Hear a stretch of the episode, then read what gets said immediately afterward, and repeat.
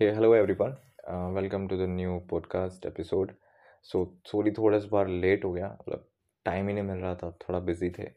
और आज के आज जो पॉडकास्ट में जो बताऊंगा वो ज़्यादातर आज मैं बाकी चीज़ों को ना छो ना बता के आज थोड़ा अपने एक्सपीरियंस के बारे में बताऊंगा। जो कुछ चीज़ें काफ़ी टाइम से प्रैक्टिस में कर रहे थे हम लोग, मतलब मैं कर रहा था और अभी धीरे धीरे और भी लोग साथ जुड़ने लगे हैं, उनका क्या प्रभाव पड़ा है, मेरा क्या प्रभाव उन पे पड़ा है। शिवरात्रि आई तो बहुत मतलब सारी चीज़ें बहुत सारी चीज़ें एक साथ हो रही हैं और बहुत सारी चीज़ें एक्सप्लेन करने को हैं। तो आज किस आज जो संदर्भ में कुछ बताऊंगा तो उसमें कुछ मतलब ऐसा नया कुछ नॉलेज वाला नहीं बताऊंगा, तो आप स्किप कर सकते हो। लेकिन अगर एक्सपीरियंस मेरा थोड़ा जानना है तो आप सुन सकते हो। तो आ, अगर मैं बात करूँ लास्ट टाइम, अच्छा हमने वहाँ पर छोड़ा था, ठीक है। तो मैं काफ़ी टाइम से, अगर शायद आपने पिछले पॉडकास्ट में पढ़ा भी होगा, सॉरी सुना होगा कि आ, मैंने अब जो एक इक्लिप्स आया था, जो चंद्र ग्रहण आया था, मैंने उस चंद्र ग्रहण में काल भैरव की सिद्धि ली थी। और उससे पहले मेरे पास मतलब मैं जो था मैं शिव का अनुयायी हूँ। तो अब जैसे होता है, मैंने पहले भी समझाया था उसमें कि हम जिसकी भी पूजा करते हैं हमारे अंदर उस दैविक शक्ति के गुण आ जाते हैं। अब जैसे शिव जी हैं तो शिव जी के जो गुण, वैसे तो वो निर्गुण हैं, लेकिन जो उनके एक साकार रूप के गुण हैं तो वो कुछ ऐसे हैं कि वो मोहमाया से परे हैं, उन पे किसी का प्रभाव नहीं पड़ता और बहुत बड़े शांत रहते हैं। लेकिन जब क्रोध होते हैं तो बहुत ही मतलब होता है ना कि एक एक एक्सट्रीम लेवल पे जाके ही उनको गुस्सा आता है, जब सब चीज़ें अधर्म होने लगता है। तो वही चीज़ गुण वाली बात है कि वही गुण मुझ में थे। और शायद लोगों ने नोटिस किया भी होगा कि मतलब अगर नोटिस कैसे करेंगे, अगर उसने उन्होंने मेरी रील देखी होगी बहुत पहले की, तो उस टाइम में मैं बिल्कुल भी मतलब मैं बहुत शांत रहता था। मतलब पहले भी मेरे दोस्तों ने भी नोटिस किया मैं बहुत शांत रहता था उस वक्त, जब मैं सिर्फ शिव की उपासना करता था। फिर जब दीपावली आई और दीपावली के दौरान जब मैंने काल भैरव की सिद्धि ली। अब काल भैरव कौन है? काल भैरव महादेव का ही एक अंश है, उनका ही रूप माना जाता है। और पौराणिक कथाओं के अनुसार और हमारे शास्त्रों के अनुसार वो द्वारपाल का काम करते हैं। द्वारपाल मतलब एक तो एक तो होता है वीरभद्र है, तो वीरभद्र तो अलग हो गए, लेकिन काल भैरव को उपाधि दी गई है काशी की। ये काशी के आ, आ, क्या बोलते हैं, काशी के ये आ, द्वारपाल हैं। तो जो भी कोई आता है मतलब उस नगरी में आता है तो वो इनकी देखरेख में आता है, इनकी परमिशन से आता है। कोई भी नेगेटिव एनर्जी, कोई भी ऐसी पिशाच शक्तियाँ वहाँ पे नहीं घुस सकती, क्योंकि काल भैरव काशी की रक्षा करते हैं। तो काल भैरव, अच्छा अगर काल भैरव के बारे में और मैं बताऊँ तो काल भैरव काफ़ी तांत्रिक लोग भी काल भैरव को पूजते हैं। और काल भैरव के अगर मैं रूप का वर्ण रूप का नहीं काल भैरव के अगर मैं गुणों का गुणों का वर्णन करूँ तो का, काल भैरव कुछ ऐसे हैं कि वो दिखने में तो बहुत डरावने हैं। अगर किसी ने कभी ध्यान में उनको देख लिया तो बहुत डरावने हैं वो। और उनके गुणों की बात करें तो वो शिव का शिव का जैसे अंश है, तो कुछ गुण तो वही हैं कि मोह माया से परे, एकदम स्तब्ध, जिसको बोलते हैं ना स्टोन्ड, वो एकदम वैसा कैरेक्टर। प्लस नेगेटिव ऊर्जा दूर दूर तक नहीं आ सकती उनके पास। तो मतलब जो कोई काल भैरव के उपासक हैं उनके उनके अंदर नेगेटिविटी तो कभी नहीं आ सकती। प्लस आ, जो भी पिशाच, भूत पिशाच, प्रेत वगैरह हैं, ये भी उन पे असर नहीं डाल पाते। तो इसीलिए तांत्रिक लोग भी इनकी उपासना करते हैं, क्योंकि तांत्रिक लोगों का अक्सर आमना सामना होता है भूत प्रेत पिशाचों से, क्योंकि इनकी साधनाएं क्रियाएं वैसे ही होती हैं। तो इन्हें काल भैरव को भी काल भैरव की सिद्धियां भी लेनी पड़ती हैं ताकि इनके ऊपर किसी बुरी आत्मा का प्रभाव ना पड़ सके, ठीक है। अब देखो तांत्रिक में अच्छे बुरे भी होते हैं, तो वो हम नहीं डिस्कस कर रहे हैं। लेकिन काल भैरव का एक जो तात्पर्य है सिद्धि का, साधना का, वो ये भी है कि हम जब काल भैरव की साधना करते हैं तो उनके गुण हमें मिलने लगते हैं। तो उसमें से यही होता है कि हमारे ऊपर किसी भूत पिशाच वगैरह का इम्पैक्ट नहीं पड़ता।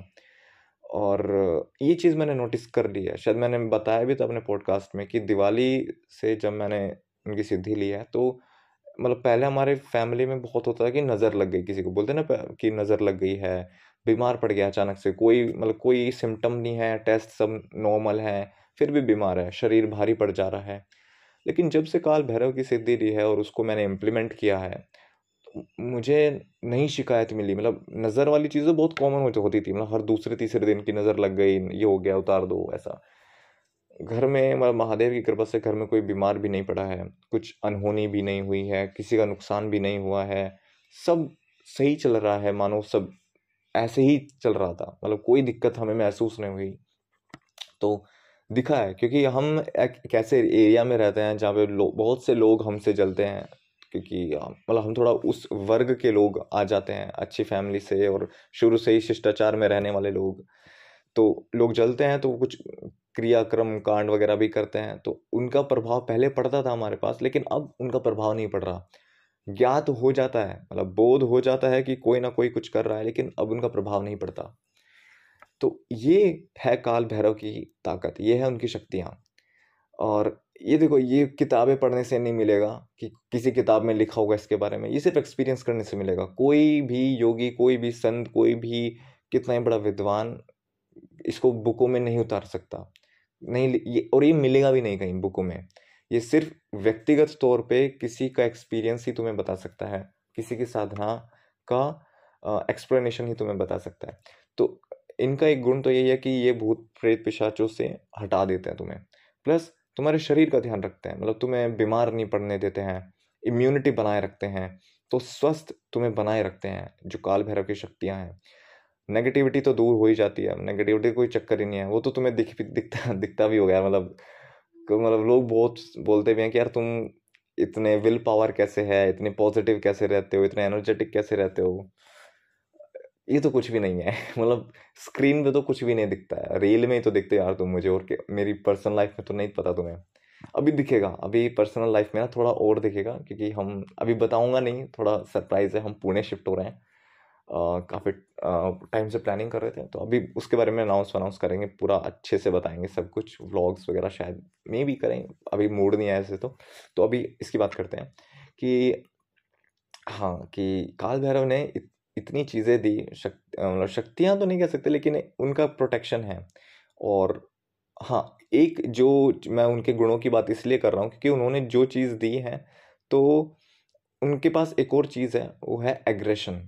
क्योंकि क्योंकि वो तामसिक हैं, मतलब तामसिक इन द सेंस कोई नेगेटिव वाली चीज़ नहीं है, लेकिन वो एग्रेसिव हैं।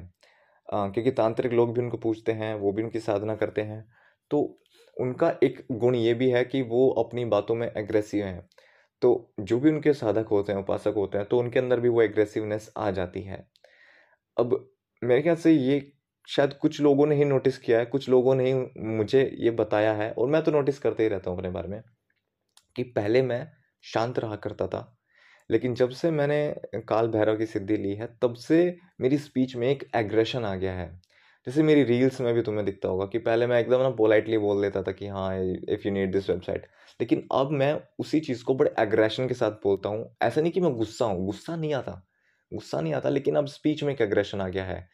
आ, मैं मैं बहुत सारी ब्रांड डील्स करता हूँ, कोलैबोरेशंस होते हैं, तो वहाँ पर भी ये एग्रेशन निकलता है मेरा। लेकिन पता है, इसका मुझे नुकसान बिल्कुल नहीं हुआ अब तक भी, क्योंकि मैंने बोला ना ये गुस्सा नहीं है, ये इसमें क्रोध नहीं होता कि मैं लड़ रहा हूँ, किसी झगड़ रहा हूँ, नहीं।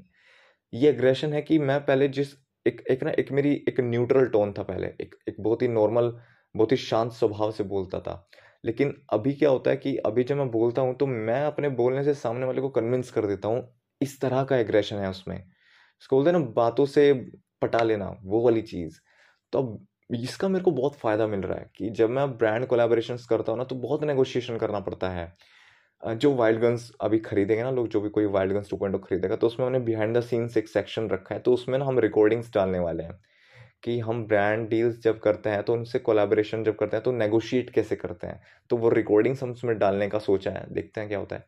तो वो मैं दिखाना चाहता हूँ कि इस साधना से मुझे फ़ायदा बहुत हुआ है। मतलब अगर एग्रेशन भी आया ना, तो वो भी मेरे प्लस पॉइंट के लिए ही आया है, क्योंकि अब ना मतलब मेरे को नेगोशिएशन में बहुत फ़ायदा होता है ना, और कन्विंसिंग बहुत आसानी से हो जाती है। हालांकि पहले सिर्फ हम अपने कंटेंट से कन्विंस करते थे, लेकिन अब मैं अपने वर्ड से भी लोगों को कन्विंस कर पा रहा हूँ, तो ये बहुत बेहतरीन चीज़ मुझे देखने को मिली है। और और इस बार जो शिवरात्रि आई, तो अमूमन कि मुझे कुछ ना कुछ तो करना था, तो सिद्धि तो वैसे कुछ नहीं ली, अभी इतना ज्ञान नहीं हुआ, तो जो पुरानी चीज़ें थी उन्हें कंटिन्यू रखा। तो एक और चीज़ मैंने नोटिस की कि जब हम मैं जब हम ध्यान करें करते हैं शिव का, मतलब शिव इन द महादेव का, जो एक नॉर्मल बहुत ही न्यूट्रल गुण वाली चीज़ है, जिसमें जो पहले वाला मैं बात कर रहा था, जब उसका हम ध्यान करें करते हैं तो ना वो पुराने वाले सीन क्रिएट होता है कि ना आंखों से अश्रु गंगा बह जा रही है ना, पूरी बियर्ड में आंसू ही आंसू भर चुके हैं। तो वो वही नॉर्मल सीन था। लेकिन फिर मैंने नोटिस किया कि जब मैं उस मतलब एक बार मैंने वो जैसे इसकी क्या बोलते हैं पंचाक्षर की सिद्धि की, पंचाक्षर के बाद जब मैं आ, काल भैरव पे आया, तो काल भैरव की सिद्धि करते समय जब मतलब बीच में जब समय आ गया तो मैं देख रहा हूँ कि ना वो जो आंसू निकले हैं वो रुक गए हैं। और जैसे एक होता कि आंसू वापस चले जाना, वापस तो नहीं गए लेकिन ऐसा लग जा रहा है कि आंखों में कभी आंसू आएंगे ही नहीं, मतलब आंखें सूख जा रही हैं। एक तो था कि शिवजी में किया तो भाई आंखें भर जा रही हैं, आंसू बह रहे हैं ध्यान करते हुए और मंत्र जप करते हुए, वो ठीक है। लेकिन जब काल भैरव का करने बैठे तो आंसू तो रुक गए, वो तो तभी रुक गए जब पंचाक्षर का खत्म हुआ और काल भैरव का शुरू हुआ, आंसू तो तभी रुक जाते हैं। लेकिन मैं देख रहा हूँ कि आंखें भी सूख गई हैं, मतलब उसका नामो निशान ही नहीं है, मतलब आंसू तो आने से रहे तुम्हें अब। लेकिन मैंने क्या महसूस किया कि शरीर जो है ना वो एकदम स्तब्ध सा हो गया, मतलब जिससे जो बोलते हैं ना एकदम सुन पड़ गया शरीर, जिसको महसूस नहीं होता कि भाई मेरा मैं अपने शरीर में हूँ, या मतलब एक होता ना कि शरीर महसूस ना हो, जैसे किसी का पैर सुन पड़ जाता है तो उसको महसूस नहीं होता मेरा पैर है, ऐसे शरीर सुन पड़ जाता है। तो पूरा शरीर सुन पड़ गया, महसूस ही नहीं हो रहा है कि मेरे पास मेरा शरीर है भी या नहीं। बस एक समय तक इतना महसूस हो रहा था कि सांस थोड़ी बहुत है चल रही है, मतलब अगर वो भी नोटिस करो तो। और फिर धीरे धीरे जैसे जैसे जप की मात्रा बढ़ती जाती है बढ़ती जाती है तो धीरे धीरे ऐसा महसूस होने लगता है कि शरीर तो तुम खो चुके हो, मतलब शरीर तो नहीं है इधर। और धीरे धीरे ऐसा लगता है कि सांस की भी तुम्हें अनुभूति नहीं हो रही, मतलब ये होता है ना कि सांस लेते हैं तो भाई नाक से पता चल रहा है या लंग्स में जा रहा है, इवन आवाज़ भी आती है जब कुछ लेते हैं, महसूस ही नहीं हो रहा है भाई, कुछ भी महसूस नहीं हो रहा है। और ना एक पॉइंट पे ऐसा चले जा रहे हैं कि ना वहाँ पे आने के बाद ना डाउट होता है कि जिंदा भी हूँ ना मैं, तो एक बार आके वापस से देख चेक कर ले रहा हूँ कि सांस चल रही है ना, मतलब ये बड़ा ही वैसा मोमेंट हो जाता है हो जा रहा है। तो वहाँ पे ना वापस आके चेक करना चेक कर रहा हूँ कि अच्छा चल रही है, तो मैं ना एक, एक सेंसेशन अंदर से महसूस होती है कि अच्छा सांस चल रही है, लेकिन शरीर अभी भी सुने शरीर महसूस नहीं हो रहा है। फिर से उस स्टेट में पहुंच जाता हूँ, क्योंकि वो एक मैं अश्योरिटी करने के लिए नीचे एक वापस से खुद को डिस्ट्रैक्ट करके नीचे में आ चुका हूँ। फिर खुद को वापस से ऊपर ले जाता हूँ उसी पॉइंट पे जहाँ से मैं आया था, तो वहाँ उस ध्यान के लेवल तक चले जाना, फिर वहाँ उस ध्यान के लेवल तक पहुँच जाना जहाँ पे शरीर तुम महसूस करना छोड़ दिए हो, सांस तुम्हारी चल रही है या नहीं चल रही है वो भी तुम छोड़ दिए हो। हाँ, इसमें जब मैंने बताया ना कि जब मैं वापस से नीचे आता हूँ डिस्ट्रैक्ट करके महसूस करने की सांस मैं ले रहा हूँ या नहीं, तो इसमें एक और अनुभूति तुम्हें होगी या पता नहीं लोगों को होती है कि नहीं, कि सांस लेने की जो क्वांटिटी है, अगर हम एक मतलब बारह बारह से पंद्रह सांस पंद्रह सांस अगर हम लेते हैं तो वो बहुत कम हो जा रही है। मतलब मतलब तुम उसको एक्सपीरियंस कर सकते हो कि मैं यार सांस ले रहा हूँ बहुत धीरे धीरे और छोड़ भी रहा हूँ बहुत धीरे धीरे, तो वो क्वांटिटी कम हो जा रही है, पंद्रह से घट के शायद चौदह पंद्रह से घट के ना सात पाँच सात पे आ जाती है बहुत धीरे धीरे। मतलब ऐसा लगता है तुम एक तो ना हाइबरनेशन वाली चीज़ हो जाती है वैसा, तो एक वो एक्सपीरियंस रहा। फिर जब वापस से उस स्टेट में पहुंच जाता है ना कि एकदम सब सुन सांस वांस सब कुछ महसूस नहीं हो रहा है, फिर जब एक टाइम पीरियड पर आके आ, तुम्हारे जब मंत्र जब खत्म हो जाते हैं एक सौ आठ खत्म हो जाते हैं तो उसके बाद थोड़ा शांत चाहिए होता है। मतलब ऐसा नहीं कि ये ये कुछ ऐसा होता है कि ना हम एक सौ आठ तक तो मोमेंटम बना के पहुंचे और उस मोमेंटम के बाद अगर एकदम से आँख खोल देंगे ना तो ये कुछ ऐसा होगा कि गाड़ी फुल स्पीड से जा रही थी एक सौ आठ तक तो, और फिर एकदम ब्रेक लगा दिया उस पर और फिर झटका खा के तो एक्सीडेंट होएगा। तो ऐसा नहीं करना कभी भी।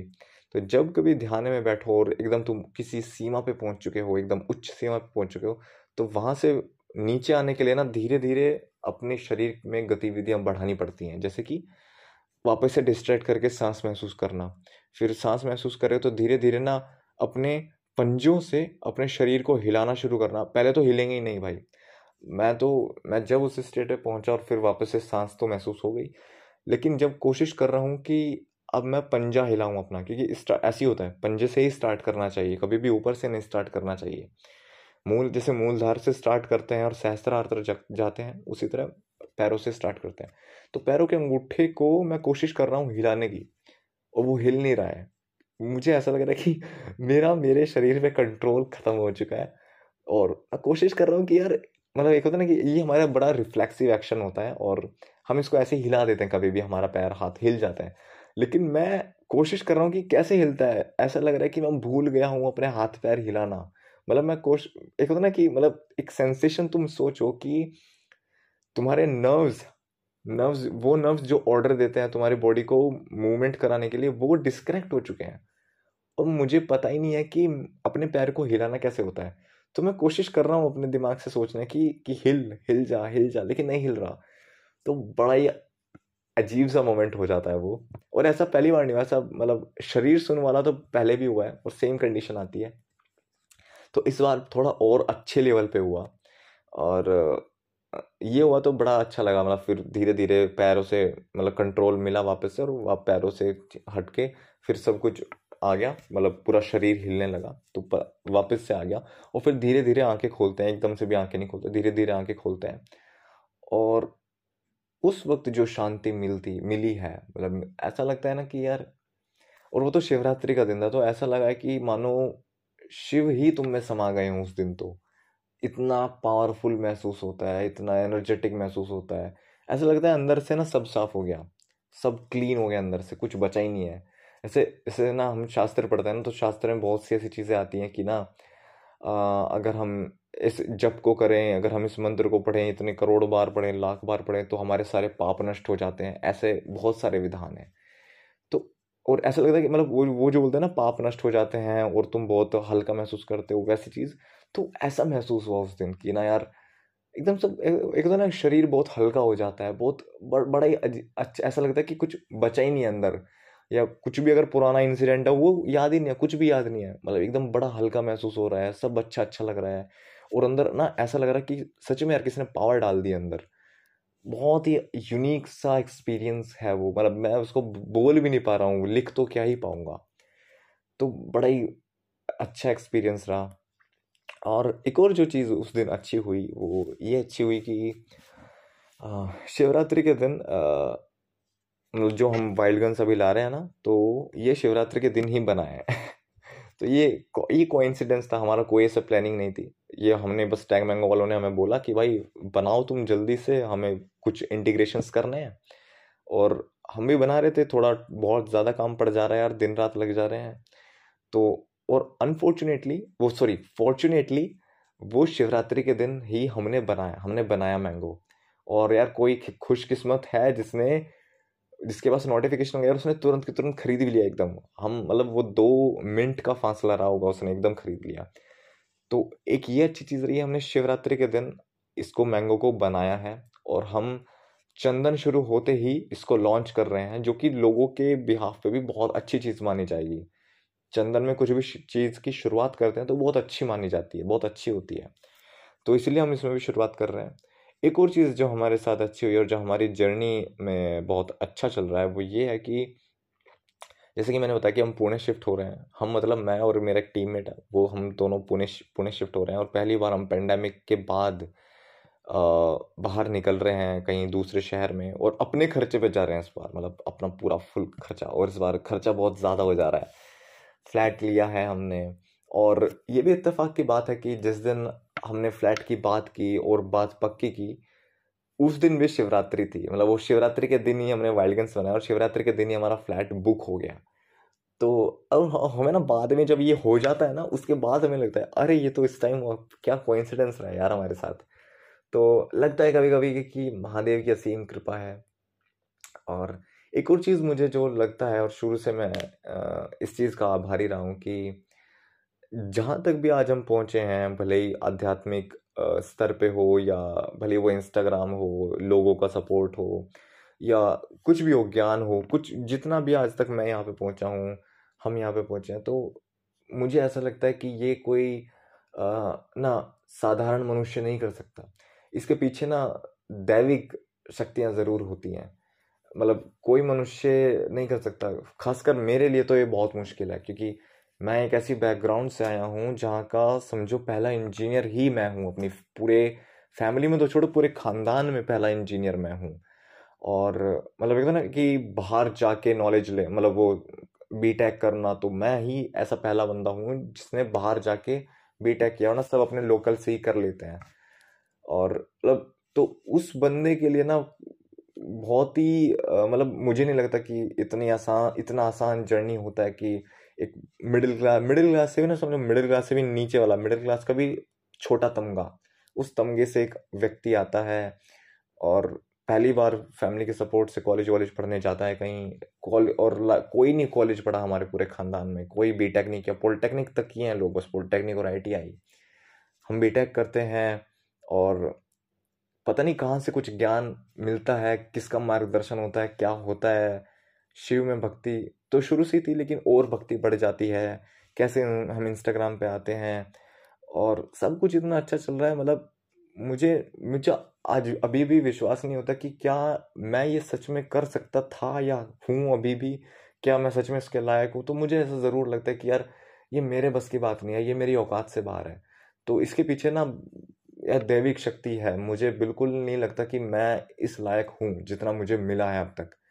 लोगों का सपोर्ट मिला है, ज्ञान इतना मिला है शास्त्रों से, इतने से। और देखो ज्ञान तो सब ले लेते हैं पढ़ने से, लेकिन बोध होना, ध्यान लगाना, बोध होना, अश्रु गंगा बहना, चक्रों पे काम करना, ये इतना आसान नहीं है। ये बोलने में किताबी किताबी ज्ञान बहुत है, लेकिन ये करने में इतना आसान नहीं है। लोगों को साल लग जाते हैं वहाँ तक पहुँचने में, जितना मुझे दो साल में ज्ञान हो गया है। और मैं मैं मैं, मैं फिर से ये मानता हूँ कि ये मैं, मैं बिल्कुल नहीं करता इस चीज़ को। ये ये ये पक्का किसी ये पक्का परमेश्वर का दिया हुआ कुछ है जो मिल रहा है। कोई शायद पुराने कर्म प्रारब्धवश कोई जो कर्म है वो सामने आ रहे हैं, हमारे पितरों के किसी के। तो यहाँ देख, मुझे बिल्कुल नहीं लगता कि मेरी औकात है यहाँ पे खड़े होने की, जहाँ मैं खड़ा हूँ। क्योंकि यार आज नेशनल टेलीविज़न मेरा इंटरव्यू ले रहा है। ब्रांड्स, कुछ ऐसे ब्रांड्स हैं जो हमारे ऊपर बिडिंग करते हैं, बोलते हैं कि भाई तुम हमारे साथ आओ, हम तुम्हें एक लाख देंगे। कोई बोलता है हम दो लाख देंगे, कोई बोलता है तीन लाख देंगे, तुम हमारे साथ आओ। समझ रहे, ब्रांड्स हमारे से कोलैब करने के लिए, मतलब ये कोलैबोरेशन रेट नहीं है, कभी सोचो, ये एक एग्जाम्पल है। तो ब्रांड्स हमारे साथ प्लेटफॉर्म पे कोलैब करने के लिए बोली लगा रहे हैं कि तुम हमारे साथ आओ। वो लोग हमें कह रहे हैं कि तुम मुंबई आओ, हम तुम्हारे रहने का इंतज़ाम कर रहे हैं। और एक बंदा मतलब एक बंदा है जिस मतलब अभी हमें एक ज़रूरत पड़ी, तो एक बंदा बंदा है जो उस लोकेशन से डेढ़ सौ किलोमीटर दूर रहता है। और वो बंदा कहता है कि मैं चार बजे उठ के आऊँगा आपके आपके वहाँ पे, और हम उसको मिलेंगे भी नहीं वहाँ पे। बस वो एक चीज़ देखने वहाँ पे आएगा, जस्ट एज देखने आएगा और चला जाएगा सिर्फ, और घर से साढ़े चार बजे चलेगा। ये ना कोई नॉर्मल चीज़ नहीं होती। मतलब किसी के माँ बाप के लिए ना, किसी के बच्चे भी सुबह साढ़े चार बजे उठ के डेढ़ सौ किलोमीटर ट्रैवल करके नहीं आएंगे। ये कलयुग है। तो मुझे नहीं लगता ये एक साधारण मनुष्य के लिए संभवतः चीज़ है। इसके पीछे कोई दैविक कार दैविक शक्तियाँ या साधना उपासना, ये सब चीज़ें, लोगों का सपोर्ट, दुआएं, ये सब चीज़ें हैं जो जिस जिन्होंने बना के आज खड़ा किया है यहाँ पे। तो मेरा तो यार बहुत विश्वास है इन सब चीज़ में। और बहुत मैं, मैं विश्वास क्या, मतलब मैं तो अब इसको नकार ही नहीं सकता। इतने ऊंचे स्तर पे आके लोगों का सपोर्ट है, फैमिली का सपोर्ट है, ज्ञान है, बोध है, और कोई डिस्ट्रैक्शन नहीं है लाइफ में। मतलब समझ रहे हो, कोई नशाखोरी नहीं है, लड़कीबाजी नहीं है, जुआ वगैरह कुछ नहीं है लाइफ में। एकदम सॉर्टेड लाइफ है, अच्छा है। पैसे वैसे भी खूब आते जाते रहते हैं, कोई दिक्कत नहीं है। दोस्त अच्छे हैं, गेम कम है लेकिन बहुत अच्छे हैं। ये ना कोई साधारण जीवन में साधारण मनुष्य को ऐसे ऐसी चीज़ें नहीं मिलती। सुख दुख आते हैं लेकिन दुख का पता ही नहीं चलता, दुख कब आया और कब निकल गया। मुझे तो ऐसा लगता है कि बस सुख ही सुख चल रहा है जीवन में, कब से चल रहा है। तो ये मैं फिर से वही कहता हूँ कि मेरी औकात ही नहीं है यहाँ पे खड़े होने की, जहाँ पे आज मैं हूँ। ये कोई दैविक शक्ति है, ये कोई महादेव का दिया हुआ कुछ कुछ तो है जो जिसने आज यहाँ पे मुझे ला के खड़ा किया है। और एक जो मैंने बोला था कि काल भैरव का जो मैं उपासना किया, तो उसमें एक एग्रेशन है। वो एग्रेशन मुझे दिखता है कि अब उस एग्रेशन के चलते मैं धर्म अधर्म के बीच में लड़ने के लिए भी खड़ा हो जाता हूँ। अगर कोई कुछ गलत कार्य कर रहा है तो मैं उसके खिलाफ भिड़ता हूँ, पहले ऐसा नहीं था। पहले मैं एक शिव स्वभाव वाला चीज़ था कि पहले इस तरह ही करना कि ठीक है यार उसका कर्म है वो देखेगा अपना। लेकिन अब धर्म रक्षा की बात आ जाती है तो वहाँ पे एग्रेशन आता है और वो मुझे लग रहा है वो एग्रेशन वहीं से आया है। अभी हम सोच रहे हैं जैसे हम अभी पुणे जाएंगे, सत्ताईस को हम पुणे में होंगे तो वहाँ पे हम काफ़ी चीज़ें सोचें कि ना और शास्त्र पढ़ेंगे और पुराण पढ़ेंगे, क्योंकि जो मेरा दोस्त है वो भी इंटरेस्टेड है इन चीज़ों में काफ़ी, उसको इसको इंटरेस्ट बना दिया है मैंने तो हम और चीज़ें पढ़ेंगे और शास्त्र पढ़ेंगे और पुराण पढ़ेंगे और नॉलेज लेंगे और बोध करेंगे, ज्ञान लेंगे, ध्यान लगाएंगे, बहुत सारी चीज़ करेंगे। तो मुझे लग रहा है कि अब एक नई कुछ बिगिनिंग शुरू होने वाली है और हमारे लिए तो खास तौर पे बहुत इम्पोर्टेंट है ये चीज़, क्योंकि हम एक नए शहर में जा रहे हैं, कुछ नया शुरू करने जा रहे हैं। इंस्टाग्राम तो चलेगा ही चलेगा साथ में, लेकिन कुछ और नया हम करना चाहते हैं और महादेव की कृपा है अब तक तो सब महादेव ने शुभ संकेत दिए हैं जहाँ जहाँ तक भी हो पाया है। मेरा कुंडली में एक वास एक नंबर होता है तो मेरा वो नंबर मैं बताऊँगा तो नहीं, वो नंबर जो है मेरा भी वही है, मेरे दोस्त का भी वही है और जिस दिन हम जा जिस दिन हम जाएंगे उसका भी नंबर का योग वही है, जो हमें रूम मिल रहा है, फ्लैट मिल रहा है, उस नंबर का भी योग वही है। तो ये कोइंसिडेंसेस नहीं नहीं है, इतने सारी चीज़ें एक साथ कोइंसिडेंस होना, मतलब समझ रहे हो पांच इवेंट्स एक साथ मिल जा रहे हैं, ऐसा नहीं होता। तो फिर से मैं कहूँगा कि ये एक दैविक शक्ति है जो हमेशा हमारे साथ रहती है। ये या तो हमारे कर्मों का नतीजा है कि हम लोगों की लोगों को हेल्प करते हैं, सपोर्ट करते हैं, या जो भी हम ध्यान करते हैं, ज्ञान लेते हैं, अच्छा चीज़ फैलाते हैं। तो मुझे ये लगता है, एक ये भी लगता है कि शायद ईश्वर भी हमारी मदद करता है जब हम धर्म कार्य करते हैं, क्योंकि हम चार पौरुष में काम करते हैं, धर्म अर्थ काम मोक्ष। और उसमें मैं मतलब मैं अपनी बड़ाई तो नहीं करूँगा, लेकिन कुछ ऐसा है कि लोगों ने मुझे देख देख के धर्म में रुचि लेनी शुरू कर दी है। लोग मतलब मैंने किसी को फोर्स नहीं किया कि तुम शास्त्र पढ़ो, मैंने किसी को नहीं कहा तुम गीता पढ़ो, शिव पुराण पढ़ो, लेकिन अब बहुत से लोग मुझसे पूछते हैं कि भाई मैं पुराण में पढ़ना चाहता हूँ, मेरा इंटरेस्ट है, मैं किससे शुरुआत करूँ, तो शिव पुराण पे आते हैं। कुछ लोग होते हैं जो नास्तिक होते हैं, वो भी लोग आते हैं तो वो भी बोलते हैं कि भाई आ, मुझे भगवान भगवान समझ नहीं आता, तुम मुझे बताओ समझाओ। तो मैं उनको दो तीन थोड़ा एक, एक सेंटेंस वेंटेंस लिखता हूँ, थोड़ा क्वेश्चन पूछता हूँ और वो कन्विंस हो जाते हैं, वो भी भरोसा करने लगते हैं। तो पिछले दो साल के अंतराल में पता नहीं मैंने कितने ही नास्तिकों को, मतलब महादेव की कृपा से कितने ही नास्तिकों को आस्तिक में बदल दिया, भगवान पे विश्वास करना सिखाया, ध्यान सिखाया। बाकी एक और चीज़ बतानी थी, आ, मैंने इस बार एक, एक शिवरात्रि पे बहुत से लोग बोल रहे थे ना, जिनको पता है कि मैंने एक शिव स्तुति लिखी है, तो बहुत से लोग बोल रहे थे कि यार हमें भी वो शिव स्तुति चाहिए, हम इसको पढ़ना चाहते हैं। अब दिक्कत दिक्कत वाली बात यह है कि वो शिव स्तुति हर व्यक्ति के लिए नहीं बनी, मतलब वो एक पर्टिकुलर मतलब अगर सेंसिटिव लोग उसको पढ़ते हैं ना तो बहुत एग्रेशन आ जाएगा उनके अंदर, वो गुस्सा आने लगेगा। मतलब एक तो एक, एक होता है मेरा एग्रेशन जो है, वो एग्रेशन गुस्से में नहीं निकलता, वो मेरे बात करने की टोन में निकलता है, वो चेंज हो जाती है मेरी टोन। लेकिन जो सेंसिटिव लोग हैं ना वो उस एग्रेशन को झेल नहीं पाएंगे और उनमें गुस्सा आ जाएगा। तो इसलिए कुछ कुछ चीज़ें हैं कि ये जो स्तुति मैंने बनाई है इसकी शब्दावली ऐसी है कि ये सबके लिए सूट अभी नहीं करेगी, कुछ समय पर्यंत हो जाएगा सही, लेकिन अभी के लिए नहीं सही, इसलिए सही नहीं है। मैं सोचा भी था, मैं मैं ना ऑलमोस्ट स्टोरी डालने वाला था फोटोज़ लेके कि ना शिवरात्रि है, सबको एक बार दिखाई देते हैं, सबको भला होगा। लेकिन फिर एक अच्छा मैंने शायद तुम्हें कभी बताया होगा कि एक सन्मति करके एक चीज़ होती है जो मैं हमेशा लेता हूँ कुछ कार्य करने से पहले, तो मैं काफ़ी कोशिश की उसको करने की, लेकिन मुझे सन्मति नहीं मिली उस चीज़ को करने की, तो मैं उसको ड्रॉप कर दिया आइडिया को और रहने दिया कि ठीक है जब सही समय आएगा तब बताया जाएगा। एक एक एक मेरे ख्याल से दो तीन बच्चों ने मुझसे मांगा, तीन ने तीन का तो मेरे को याद है, तीन बच्चों ने मुझसे मांगा। तो मैंने मैं मेरा उनसे इंटरेक्शन है पर्सनल लेवल पे, मतलब काफ़ी बात कर लेते हैं वो मेरे पर्सनल अकाउंट पे। उन लोगों ने मुझसे मांगा तो मैं देखा कि हाँ इस व्यक्ति के लिए सही रहेगा, तो मैंने उनको दिया, कुछ को नहीं दिया, बोल दिया कि भाई सही समय पर आने पर मिल जाएगा, कुछ को दिया। उन उनमें से जो दिया तीनों का एक्सपीरियंस ज़बरदस्त रहा।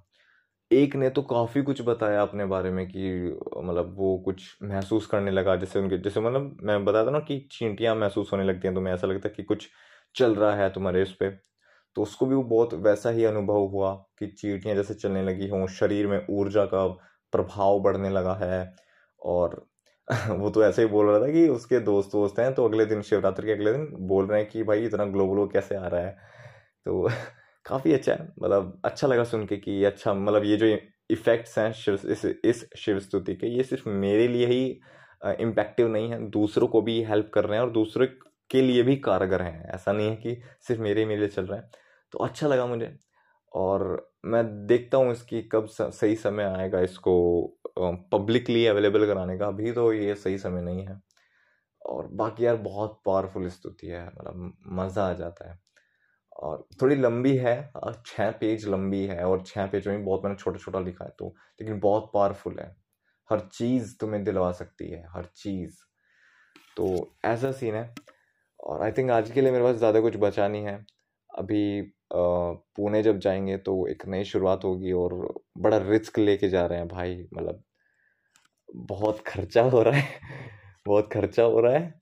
फ्लैट का खर्चा होगा, बाकी बहुत सारे खर्चे हैं साथ में इंक्लूडेड। तो पैसे कमाने का भी सोचना पड़ेगा, कुछ नया तरीका, क्या करें क्या ना करें, फ्रीलैंसिंग करें, डील्स वील्स कहाँ से लाएं। बहुत थोड़ा प्रेशर बढ़ेगा कि और भाई ग्रो करना है, प्लस कुछ स्टेबल इनकम का भी देखना पड़ेगा। मतलब इनकम यार अर्थ तो ज़रूरी है, धर्म अर्थ काम मोक्ष में अर्थ तो आता ही है। तो नई शुरुआत है, रिस्क तो लेना ही था। घर वाले थोड़ा आनाकानी कर रहे हैं, लेकिन चलता है, करती हैं। तो हम जाएंगे, और प्रोबेबली महादेव अब तक साथ दिए हैं तो अब तक भी आगे भी देंगे, और वो तो हैं यार, उनका क्या ही कहना। तो ये जो आज कुछ था, मैंने थोड़ा एक्सपीरियंस बताया, और शायद कुछ लोगों को सेम सिमिलर एक्सपीरियंस होते भी हैं, वो बताते रहते हैं। तो ये एक एक्सपीरियंस था। अब आने वाले जो कुछ पॉडकास्ट होंगे, देखते हैं कि उसमें ऐसा क्या मिलता है। देखो मैं ना कुछ ऐसे ना मैंने प्लान नहीं किया हुआ कि मैं ये बताऊँगा। जब कुछ मेरे को पीछे से आता है ना कि अच्छा आज ये बता देते हैं, तो वो मैं बता देता हूँ। चीज़ें तो काफ़ी सारी पता है। मेरा दोस्त है, वो पूछता रहता है कुछ ना कुछ, तो उसको मैं घंटों घंटों कुछ ना कुछ बता देता हूँ। दो घंटे ढाई घंटे बात हो जाती है उससे, तो उसको बहुत सारी चीज़ें बता देता हूँ। छोटे छोटे क्वेश्चंस पूछता है वो। तो ऐसे कभी होना होगा तो देखेंगे, कुछ लेंगे सेशन वगैरह या पॉडकास्ट में डाल देंगे। तो जब कुछ मन होगा बोलने का तो बोल देंगे। अभी के लिए आई थिंक इतना काफ़ी एक एक्सपीरियंस के तौर पे मैंने बता दिया, और एक फ्यूचर प्लानिंग भी बता दी। तो अभी के लिए bye, thank you for listening.